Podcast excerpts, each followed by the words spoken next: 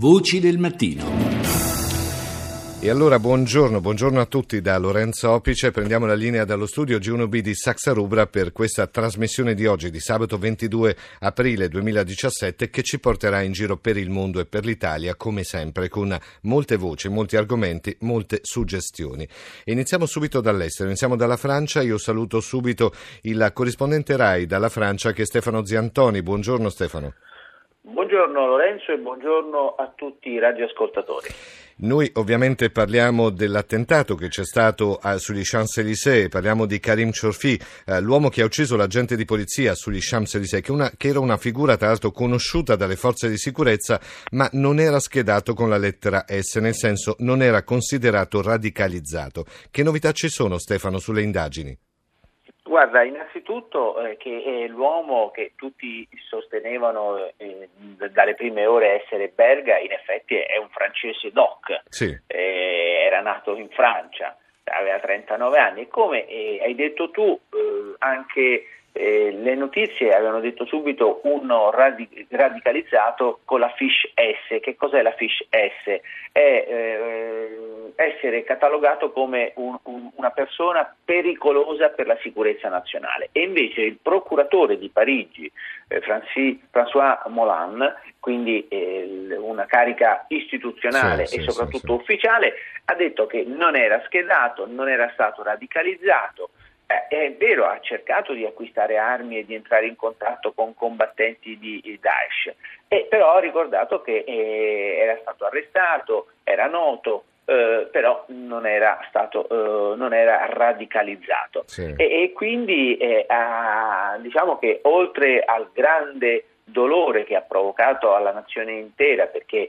ieri veramente le dimostrazioni di affetto nei confronti dei poliziotti e soprattutto del poliziotto che è rimasto ucciso giovedì sera sono state eh, grandi, immense, sia da parte dei francesi che da parte dei turisti. Però ecco, la Francia eh, si, si, è, si, è, accorta che oltre ai problemi economici, alla disoccupazione, ci sono anche dei problemi sociali e anche questi francesi che eh, ha dentro il proprio paese e che poi commettono questi, questi episodi. Certo è però Stefano che questo fatto di sangue così grave avvenuto nel cuore di Parigi sugli Champs-Élysées, che ricordiamo è la via più famosa della capitale francese, questo fatto uh, va cade in un momento anche delicato della Francia perché domani, domenica, in Francia si vota.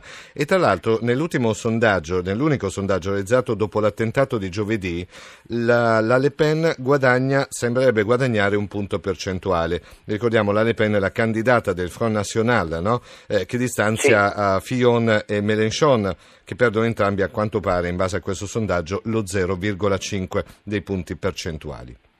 Guarda, hai detto molto bene, eh, la Le Pen che è l'esponente del Front National, quindi l'estrema destra, ricordiamo poi gli altri, il centrista eh, Emmanuel Macron, sì. eh, il repubblicano eh, François Fillon e eh, l'esponente di estrema sinistra Jean-Louis Mélenchon. Ebbene, i sondaggi dicono questo, però è anche vero che il, il, margine che c'è tra la prima, cioè la, eh, Le Pen, e l'ultimo, Mélenchon, è talmente eh, eh, ristretto che è eh, paragonabile alla percentuale di errore. Quindi i, i, sondaggi che da mesi davano la Le Pen prima sì, e poi sì, sì, la Le Pen appaiata con Macron, ebbene questo significa che domani può accadere tutto, tutto, nel senso certo. che eh, certo, eh, ieri, ieri i, i, tutti hanno commentato, ricordiamo che tutti hanno ehm, bloccato,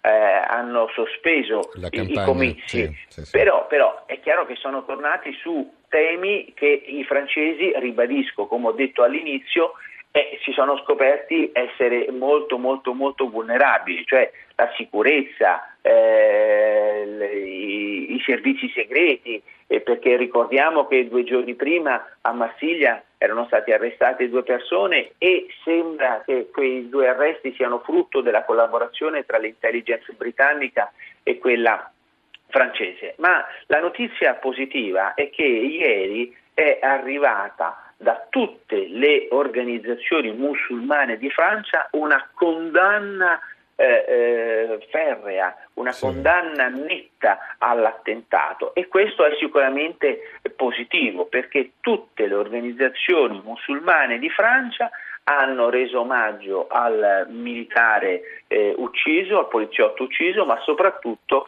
hanno preso le distanze da quello che è stato il fatto di sangue. E questo è un fatto quindi... più che positivo Stefano perché la stessa presa di posizione da parte della, delle comunità islamiche europee dovrebbe essere fatta sempre, ovunque, ogni qualvolta esatto, c'è questa brav- forma di eccesso legato bravo. alla religione, no? Bravo, cioè eh, in altre parti del mondo non c'è una presa di posizione no. così netta, ma soprattutto nero su bianco, e eh cioè certo, in poche certo. parole, certo. gente, i leader delle organizzazioni musulmane che ci mettono la faccia, vanno in televisione e condannano questo eh, eh, attentato. Tutti hanno detto l'attentato, il sangue non ha nulla a, a che, che fare con, con, la religione, con la religione certo, musulmana. Certo. Quindi questo è sicuramente un segno positivo, ma naturalmente la Francia ribadisco, oltre ai problemi eh, economici, di disoccupazione, anche questi problemi sociali, anche questa convivenza eh, con una comunità eh, importante e che ormai lo ricordiamo, noi andiamo alle elezioni presidenziali di domani mm. e la Francia è nello stato di emergenza eh che è iniziato Però ricordiamo Stefano 2015. Che, che domani, dico, domani si vota ed è probabilmente l'elezione presidenziale più incerta e imprevedibile di cui si abbia memoria in Francia. Io ringrazio molto Stefano Ziantoni, ricordiamo corrispondente RAI da Parigi per essere stato con noi. Buona giornata Stefano, buon lavoro. Buona giornata a te e a voi.